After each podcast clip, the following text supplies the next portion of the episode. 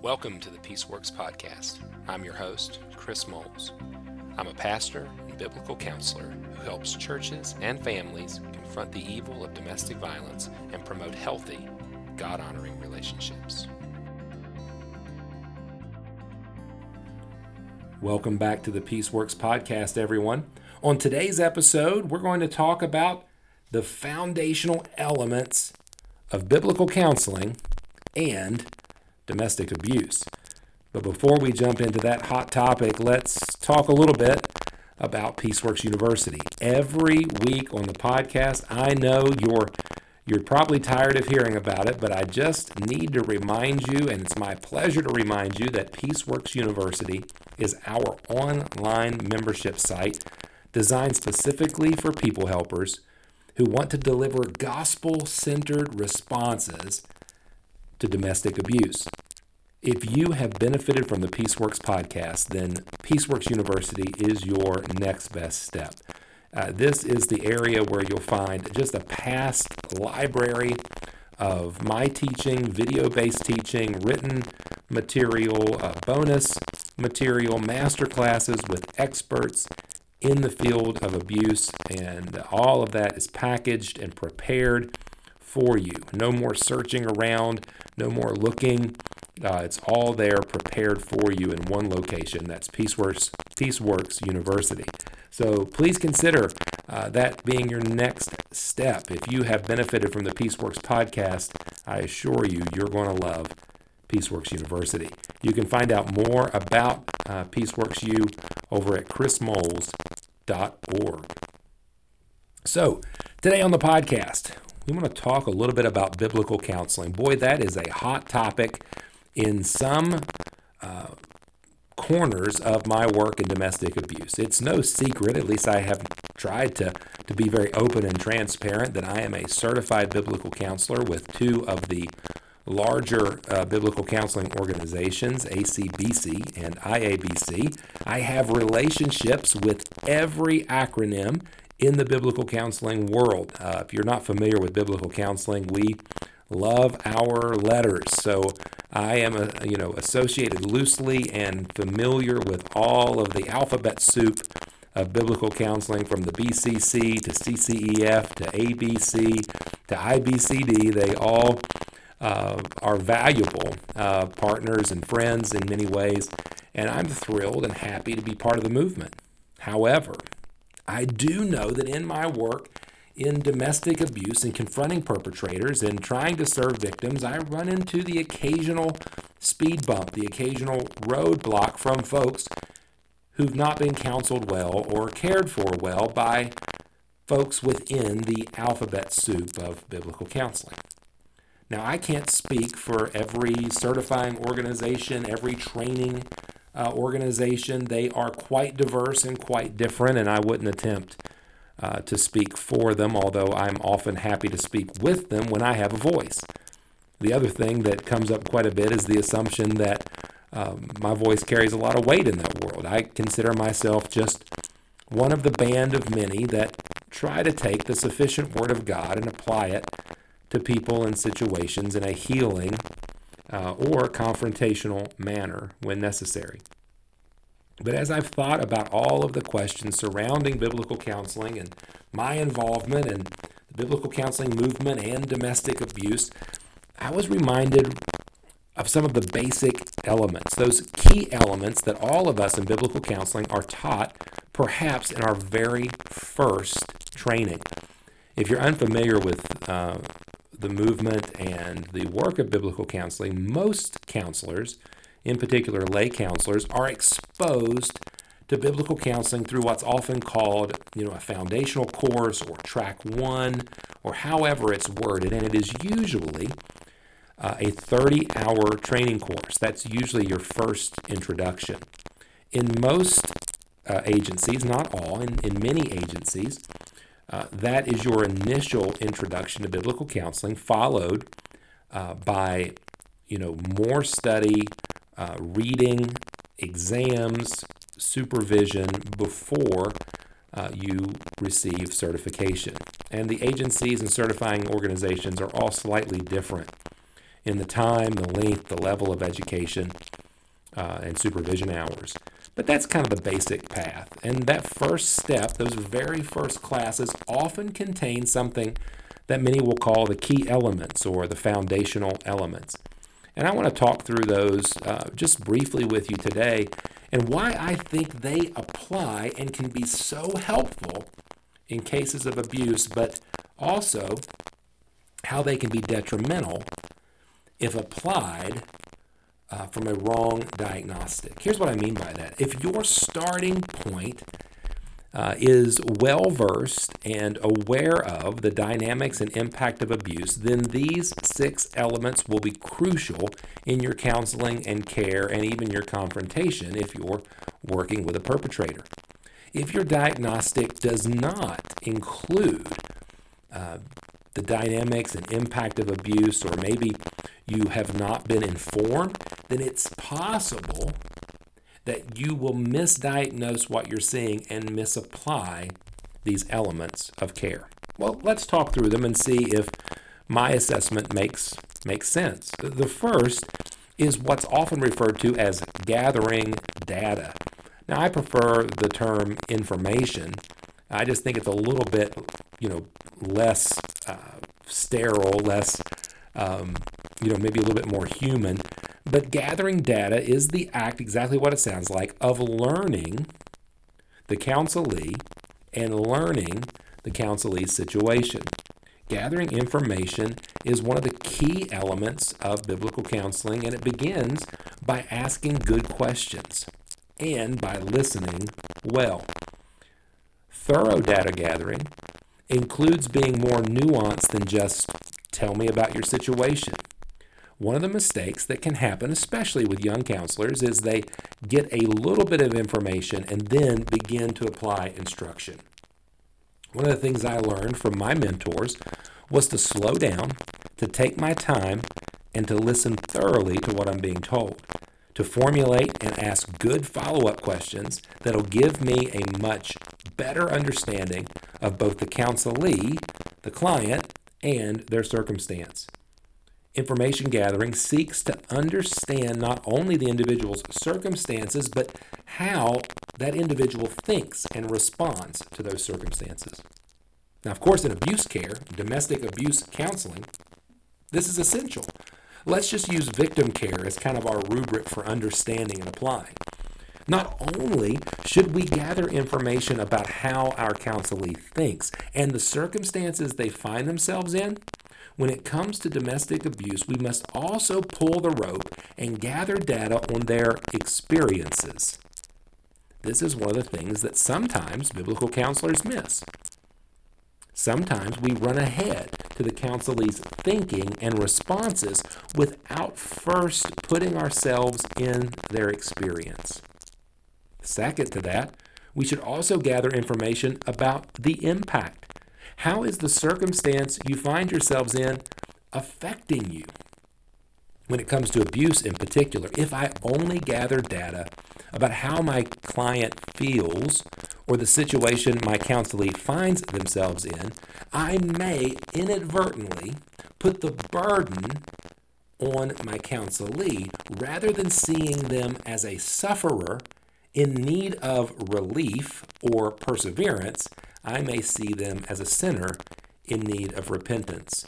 Every counselee is a marble cake of sin and suffering. They are a complex collection of sinner, sufferer, and saint. And it's important at the data gathering stage that we slow down. We take our time, especially in cases of abuse. One danger is that we shift from gathering information to investigating. We're not called to investigate, to find out who's right, who's wrong, where one stands on what side of the fence. We're called to gather data, information about the counselee's circumstances, the way they think, the way they respond, and I would suggest too their experiences and the impact of their circumstances on them. That will open up a whole new world of understanding how a perpetrator and their acts is affecting our counselee, how they are impacted by the power and control of their partner. data gathering is essential to good counseling and care, but in abuse work, we need to slow down, take time, and not just look into the mind of our counselee, but set in the experience of our counselee. Number two is discern problems. We gather data in large part so that we can discern and apply what we know of the scriptures, what we know of Jesus, what we know of God, what we have theologically framed out to discern what our counselee is experiencing and or practicing. We look for common things among the uncommon. What does the Bible already say about these issues that we're hearing? What, what has truth taught us? What has revelation given us about where our counselee is and what they're experiencing? We try then to distinguish between what's the fruit issues and what's the root issues. What's really the problem? Without a proper framework that begins at the data gathering stage, we can inadvertently begin to only apply discernment about the counselee's personal responsibility rather than see the effect of another sin on them, meaning we don't address their suffering properly. We haven't taken the time in the information stage to really see the suffering. So when we discern the problem, point number two, we're only discerning it from a personal standpoint, not a communal or scriptural or biblical perspective. Discerning the problem means we understand that in many cases of, of abuse, our counselee does have personal responsibility, but they're also being crushed under the weight of someone else's sin. Discerning the problem then means we distinguish between their personal responsibility, right, and our biblical responsibility to provide relief for their suffering, right, or safety in their suffering. Number three, gain involvement. So in biblical counseling, we're taught first gather data. If we don't have a proper view or a broad view, understanding of the dynamics and impact of abuse, we can gather data with an agenda other than the gospel.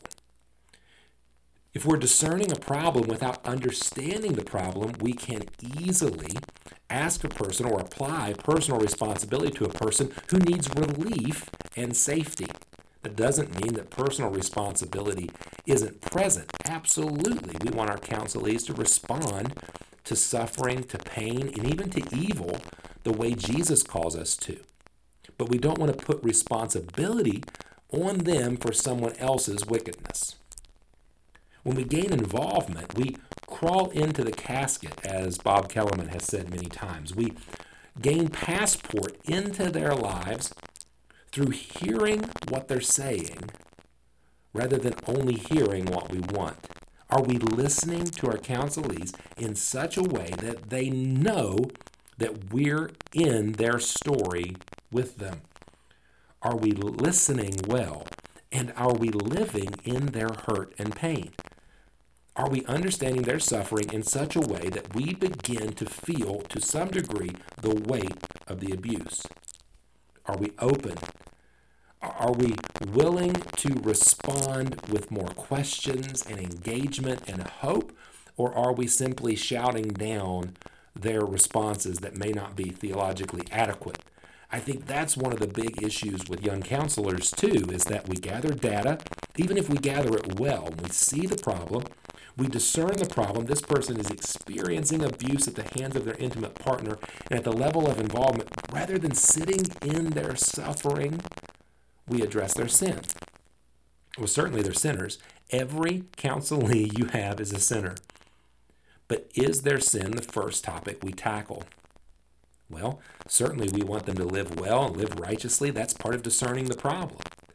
But if their primary issue is the sin of another, they've been raped, assaulted, beaten, coerced, or controlled, that is producing the pressure that they're experiencing in their life, then sit in that pressure. Gain involvement, gain passport by listening well, by hurting well, by mourning with those who mourn. Number four is we're then called to give hope. I love these principles. These key elements have served me well.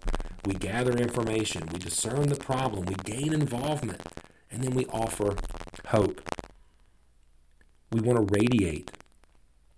Like we want to give off the hope of Christ.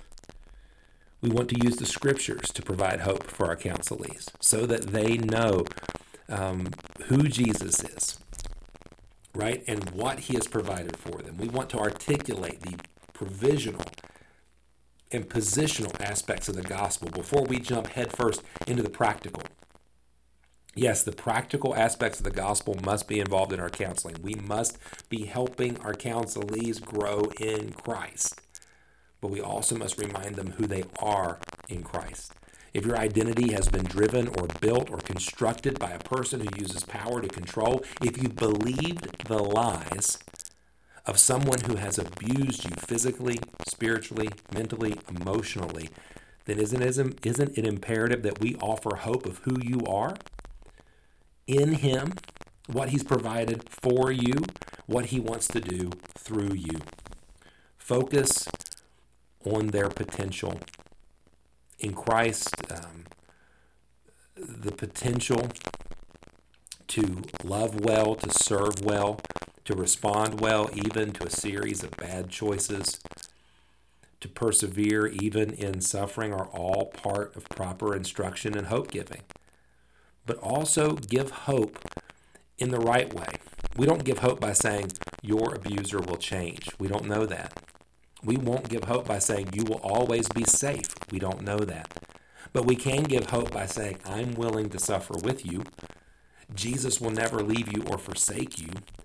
Jesus has adopted you into his family. He's given you a calling and a purpose. He's given you a family. He's given you his spirit. We're willing to help. Hope may also include things like resources and safety. Maybe we can offer them a safe place to stay or live.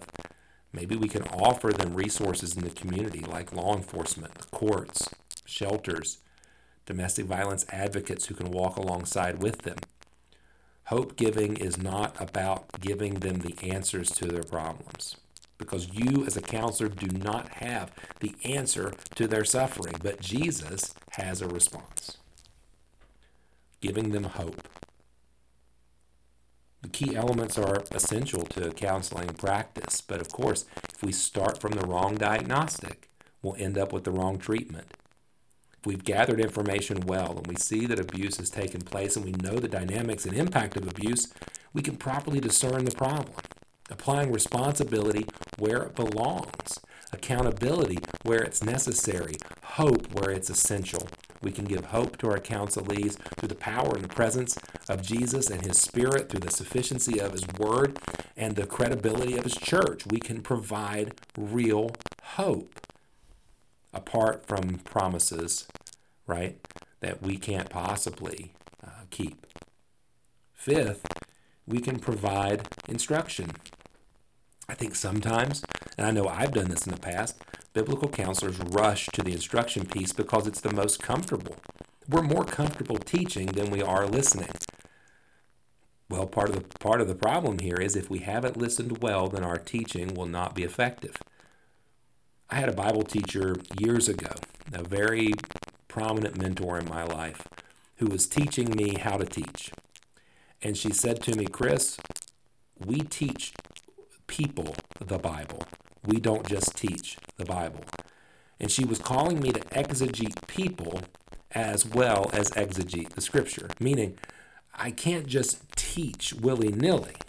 While the principles are helpful and hope filled, that doesn't necessarily mean that my counselee or my student is prepared to hear them. Where is my counselee? Have I properly exegeted through gathering data, discerning the problem, and gaining involvement where my counselee is and if they're prepared to hear what God's Word has to say about their problem? Yes, I want to offer them hope through the Scripture, but as I provide instruction, I want it to be appropriate instruction. I wouldn't give a depressed person a 500 page book to read between our meetings that would be um, hope draining, life sucking for them. I would want them to to think on things that were manageable and doable so that they could have more hope. When I'm working with an abuse victim, I certainly am not going to overload them with practical application and personal responsibility. I want to offer them bite sized chunks of hope and engagement.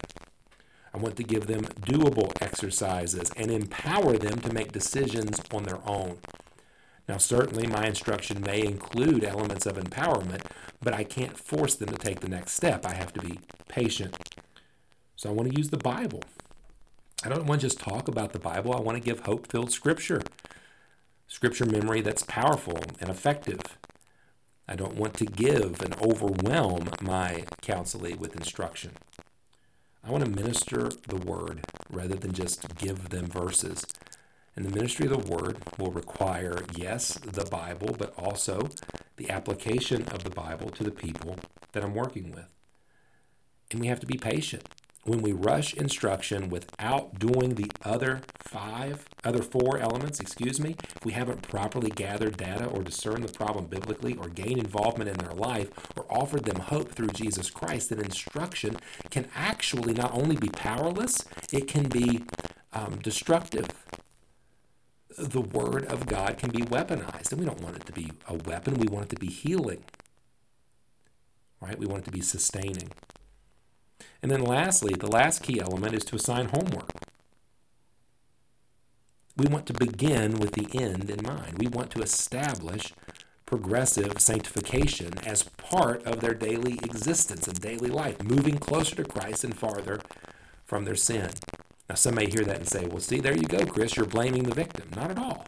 I know full well that every victim is sinful. Is their sin causing the abuse? Absolutely not. Is their sin contributing to the abuse? I don't think so in such a way that could somehow assuage the abuser. They are a sufferer living under the weight of power and control. But does that mean that they are um, without? Of course not. Part of our goal is to empower the victim and I think the best way to do that is by assigning homework that instructs them on who they are, whose they are, and their next steps in growing to conformity with Christ. We want to address the inner man and the outer man. So we want them to be strong in the Lord so that they can make those decisions that are necessary, right, to help to provide hope, the inner and the outer man. So, yeah, we're going to assign work. We're going to want to see our counselees grow. We're going to want to not just feed them through instruction, but we're going to want them to be self feeders. And you know, victims are some of the most consistent self feeders I've ever seen. Uh, people who want to know the Lord, who want to serve Jesus well. And sometimes that, that desire gets hijacked by um, perhaps well meaning people or fearful people who give poor advice who have marriage focused solutions, who are more concerned with matters of divorce than they are safety, who get distracted from the glory of God with cultural and political language. We want to give hope and help. So these elements, they're just tools, but very effective tools in the hands of uh, God's people. So, do I promote biblical counseling in this form? I sure do. I want to see counselors gather information well. I want them to know the dynamics and impact of abuse. I want them to be able to discern the problem biblically and not be afraid to talk about suffering and how individuals can be harmed by the sin of others. I want them to gain involvement. I, I agree with Bob Kellemen. It's time to crawl into the casket with the hurting. It's time to listen well and hurt well. We have to give hope. I think hope is a precious commodity and something that Christians have in abundance, and we should be giving it freely. And I think we should provide instruction, but that instruction instruction should be appropriate, reasonable, and applicable to the counselee in front of us, not a one size fits all um, pamphlet that covers everything, but a real nuanced, laser focused approach to help people grow in their relationship with Jesus. And we should assign homework. I think there's much work to be done. and directed work, work that is purposeful, can be helpful to both the inner man and the outer circumstances. Well, I hope that was a helpful journey down some familiar topics if you're a biblical counselor.